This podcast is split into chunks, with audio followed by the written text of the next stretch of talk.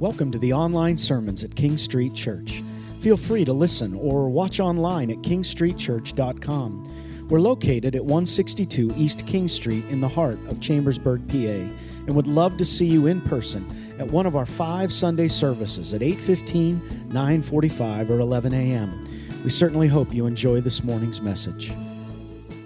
Had a great time in here Friday night. We really did. It was, uh, it was just a joy. You can tell from the video, can't you? I love, I love being a part of a family, that church family that really truly uh, loves, loves, uh, loves this community, engages and blesses this community. It was a great night, and uh, they did play some '70s music. I'll tell you that, uh, which was got me going. So. Um, Hey, we are making our way through this year of transformation. And I want us to think uh, a little bit more this morning um, about relationally connected. Relationally connected. Why is this so important? Why is it so important that we are connected with one another? And not just connected, but relationally motivated.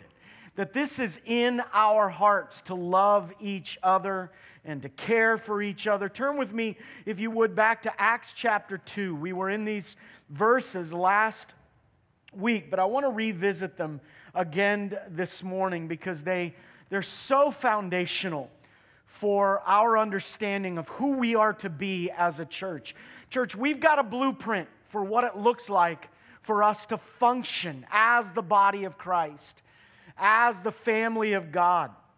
And uh, it's exactly the same blueprint that was laid out for us uh, literally in the first days of the church. The church didn't exist, there was no such thing as a church until Jesus declared it. He said that, uh, that I, have, uh, I have established my church my people, my body that will go on in this world, and the gates of hell will not prevail against it.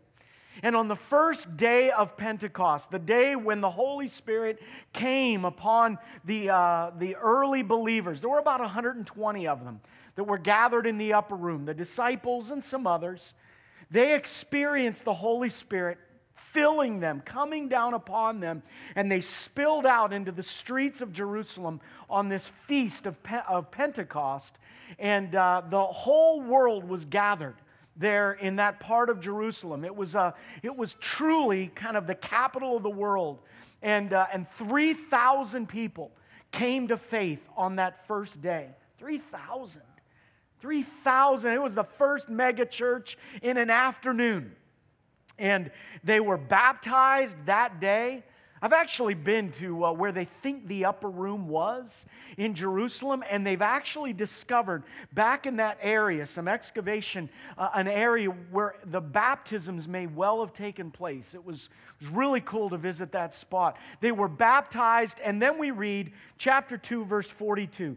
They devoted themselves to the apostles' teaching and to fellowship to the breaking of bread, which we're going to do this morning. That's not just necessarily eating, but that's a, a, a reference to, to communion and to prayer. Everyone was filled with awe at the many wonders and signs performed by the apostles. All the believers, 3,000 of them and more every day, were together they had everything in common. They sold property, possessions to give to anyone who had need. Every day they continued to meet together, both in the temple courts and then breaking bread together in their homes and eating together with glad and sincere hearts, praising God and enjoying the favor of all the people. And the Lord added to their number daily those who were being saved. They devoted themselves to the apostles' teaching and to fellowship. Not just to the fellowship or the church, but to the action word. It's actually the word koinonia. They devoted themselves to the apostles' teaching and koinonia. And we see down in verses 44, 5, and 6 what koinonia means. All the believers were together, having everything in common, selling property and possessions giving to those who had need, every day continuing to meet together in the temple courts, breaking bread in their homes and eating together with glad and sincere hearts. There is this togetherness. Can't miss it, can you? Over and over again, there is this clear sense of being together, that the church has something that the world simply cannot offer, and it is this koinonia, this togetherness that the church experienced.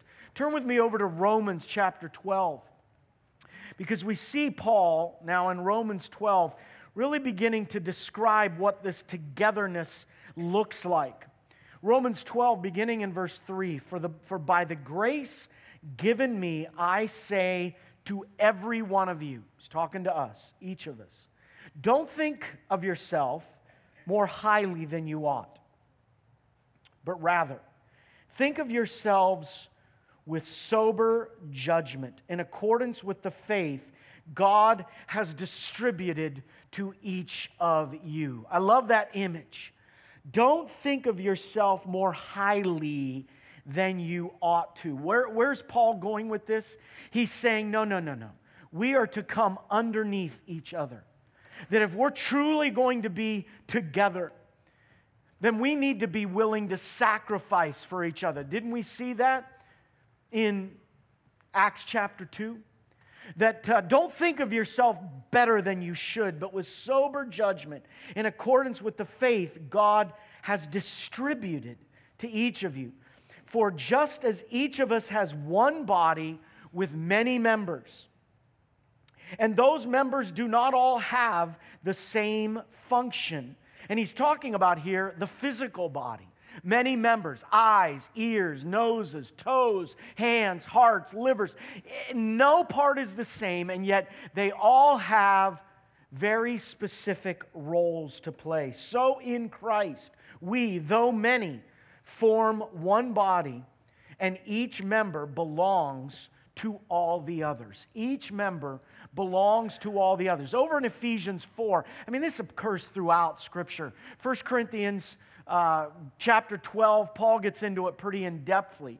But in Ephesians chapter 4, verse 25, we read this Therefore, each of you must put off falsehood and speak truthfully to your neighbor, for we are all members of one another. We're not just members of the church in a positional way, we are members of one another. And I want to just even tighten that down to, this, to these two words one another. One another. Now, obviously, one another is two words in the English language. But if you were to look at this word in the Greek, the word that we translate one another, it's actually one word, and it's the word allelon. Allelon. A L L, eta, lambda, omega nu. Allelon is the Greek word uh, meaning one another. A great way to remember it is that when we are all alone, we are not all alone. okay? All alone. And uh, the, the word we looked at it a moment ago, koinonia, the word koinonia occurs 19 times distinct times when you read the, the New Testament, which was originally written in Greek. We've now translated it into English in a lot of different variations. But if you go back to the original Greek, this word koinonia is, it appears 19 times. But the word allelon occurs 100 times. A hundred times we have this word in the New Testament. It's scattered into 94 verses. 47 of those verses, uh, half of those verses contain 59 uh, direct commands. That's an order. A direct command is in the form of an imperative. So 59 allelons are written as direct commands as imperatives that are given to us. These are not just good suggestions. This is the way that we are, as the body of Christ, to experience our togetherness. 59 are direct commands, 20 of them are repeated numerous times, and one in particular one in particular. It's the Greek words agapeo allelon. Agapeo allelon. See, I'm going to teach you all kinds of cool stuff. Agapeo allelon. I, uh, I read an article this week by a gal named Jennifer Schwirzer. She's an author and a counselor. And uh, I just was really struck by what she had to say about agapeo allelon. She said this It's time for a stern rebuke regarding our spiritual condition. Earth's probation will soon screech to a halt when Jesus comes with his glorious retinue of angels. And I must testify, Jill said, we are not ready. In particular, one standard has been ignored, neglected, even despised among us agapeo allelon. God will soon hold our shady lives up to that standard, revealing the leprous darkness of our souls the way a laser moving through flesh stops at the dark mass of a tumor. We're in trouble, friends. We have corporate cancer. Agapeo allelon. This applies to the churched and the unchurched, to every nation, kindred, tongue, and people, to man, woman, and child. It makes or breaks every individual life, relationship, family, community, nation, continent, and planet. The Bible speaks of it more than any other standard. Agapeo, allelon. And yet, many who claim to follow the Bible regard it with indifference. Some of them even defiantly ignore it in the name of keeping the standards. Agapeo, allelon. Jesus said it explicitly three times. Paul said it twice. Peter said it once. John said it six times. Countless additional times. All the Bible's writers say it implicitly. Jesus and Paul put it forth as a summary of the law, revealing its overarching, all encompassing nature. Agapeo, allelon. As you may have guessed, it is love one another. Jesus said it in John 13 and verses uh, and 15 and 17. It's the Greek agapeo allelon. The sheer number of variations of this love one another command reveals its quintessence to spiritual life.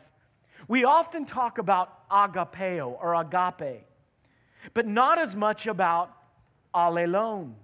Yet the New Testament uses the latter, allelon, a hundred times, almost as much as agape, a hundred and six times. One another allelon helps us better understand agape because agape cannot be experienced apart from what? Allelon. Countless expansions of the love one another command pepper the New Testament letters. Cold formalists, arrogant legalists, unprincipled compromisers, and bold faced pagans alike fail to measure up to the standard. Since we already fall short, let's fall all the way down on our faces before God today, admitting that we don't love one another as well as Jesus has loved us. Love one another. Agape allelon. In fact, there are 39 distinct one another's in the New Testament. I actually I've seen various lists through the years, and I, I took a number of hours this week just in preparation for this message today to just review them myself. And yes, indeed, there are 39 distinct allelon commands, directives, imperatives in the New Testament. 39 ways that we are to function as the body of Christ, as one body. Now, I want to give them to you in one reading. I want us to hear the sheer volume of allelons in the Bible. You ready? Love one another. Be at peace with one another. Wash one another's feet. Be devoted to one another. Honor one another. Live in harmony with one another. Instruct one another. Accept one another. Greet one another with a holy kiss. That one shows up five times if you're keeping track at home. Wait for one another. Have equal concern for one another. Serve one another in love. Don't devour one another. Don't provoke one another. Don't envy one another. Carry one another's burdens. Be patient with one another. Be kind to one another. Forgive one another. Speak to one another with psalms, hymns, and spiritual songs. Submit to one another. Consider one another better than yourself. Don't lie to one another. Bear with one another. Teach one another. Admonish one another. Make your love overflow for one another. Encourage one another. Build one another up. Don't hate one another. Spur one another on toward love and good deeds. Don't slander one another. Don't grumble against one another. Confess your sins to one another. Pray for one another. Live in harmony with one another. Offer hospitality to one another without grumbling. Minister to one another. And number 39, clothe yourself with humility toward one another. Wow.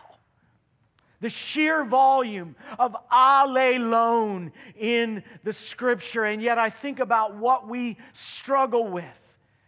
Is it no surprise that Satan is working overtime against this command, allelon?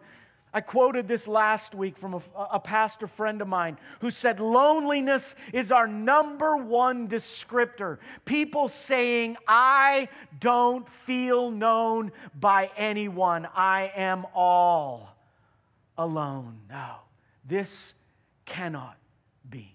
Can't be. We are called clearly in Scripture. Are you getting the idea, church? Allelon to love, care, pray for, encourage, live in harmony with one another. I want to offer up a tool to you. I want to give some application. You know what? If you want to do a job, you've got to have the right tool. I want to offer up to you a suggestion today. This is really, in essence, a tool that I want to put in your hands. Our ushers today are going to be making these available to you as you leave. This is called, these are called life transformation groups. It's a brochure that walks you through how to get into groups of two or three. Groups of two or three. Now, we need to be here corporately, but this is celebration. This is corporate worship. It is very easy to walk in and out of here and be anonymous.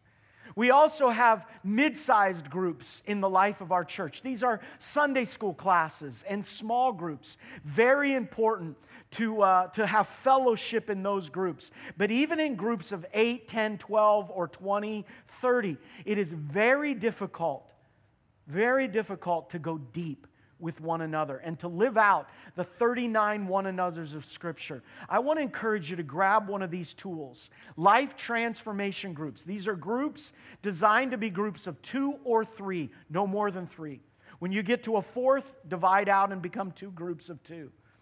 There is no leader of a group, and each group is to meet weekly for one hour. Weekly for one hour. Coffee, wherever, hang out. But in this time together, in this one hour, it walks you through, this tool walks you through three distinct things that you'll do every week. One of them is accountability. There's 11 questions in this brochure that you can ask each other on a weekly basis to help you keep each other accountable, admonishing one another, keeping one another accountable. The second thing is scripture reading, and there's various ways you can do that. This walks you through one approach, which you can read in here, but basically just spend time discussing the Word of God. And the third key aspect is prayer. You spend a little time praying, but not just for each other but you pray for others that you want to see come to know the love of Jesus Christ. It has an evangelistic element to it. It's an hour or less, really, but it's, it's time together utilizing this tool. I want to encourage you as you leave today, grab a hold of one of these, would you? I really, truly encourage you to dig deep. We need one another. I'm going to say it, it won't happen unless we make it happen. It won't happen unless we intentionally grab a tool or do something to really, truly go deep with each other. I hope and pray you grab one, take this serious, and, uh, and really, truly consider how you can do this. Because the fact of the matter is, we are constantly under attack by the enemy. We have this time of communion. You know, when Paul wrote to the, uh, to the church in Corinth, they were struggling with, guess what? Division. They weren't doing the one another's. And Satan was having a heyday with the church in Corinth. And they, in fact, when it came time to communion, they were really struggling with this. In 1 Corinthians 11, verse 17, Paul says this In the following things I have no praise for you, for your meetings, church, do more harm than good. In the first place, I hear that when you come together as a church, there are divisions among you. And I believe it. No doubt there have to be differences among you to show which of you have God's approval. So then, when you come together, it is not the Lord's supper you're eating. For when you're eating, some of you go ahead with your own private suppers. As a result, one person is hungry, another gets drunk. Don't you have homes to eat and get drunk in? Or do you despise the church of God by humiliating those who have nothing? What am I going to say to you? Am I going to praise you for this? No. For I received from the Lord what I'm passing on to you that the Lord Jesus, on the night he was betrayed, he took the bread. And when he had given thanks, he broke it and he said, This is my body which is for you. Do this in remembrance of me. In the same way, after supper, he took the cup and said, This cup is the new covenant in my blood. Do this whenever you drink it in remembrance of me. For whenever you eat this bread and drink this cup, you are proclaiming the Lord's death until he comes. So then, whoever eats the bread and drinks the cup of the Lord in an unworthy manner is guilty of sinning against the body and the blood of the Lord. Everyone ought to examine themselves before they eat of the bread and drink of the cup. For those who eat and drink without discerning the body of Christ eat and drink judgment on themselves. I'm going to ask you to join with me in prayer. Lord Jesus, as we come to this time of communion, Lord, you call us to be right with you and right with each other. Lord, you call us to examine our hearts and to truly discern that when we eat this bread, we are eating from your very body. When we drink this cup, this juice, we are drinking from your very blood. Lord God, knit us together as one in the grace of you, Jesus. We pray in your name. Amen. We hope you enjoyed this morning's message. If you have any comments or questions, feel free to contact us using our online form on our website at kingstreetchurch.com or by calling us here at 717 264 4651 during our regular business hours. Be sure to stop by and see us in person at one of our five Sunday morning services, 8:15 a.m., 2 at 9:45 a.m., as well as 2 at 11 a.m. We look forward to seeing you there.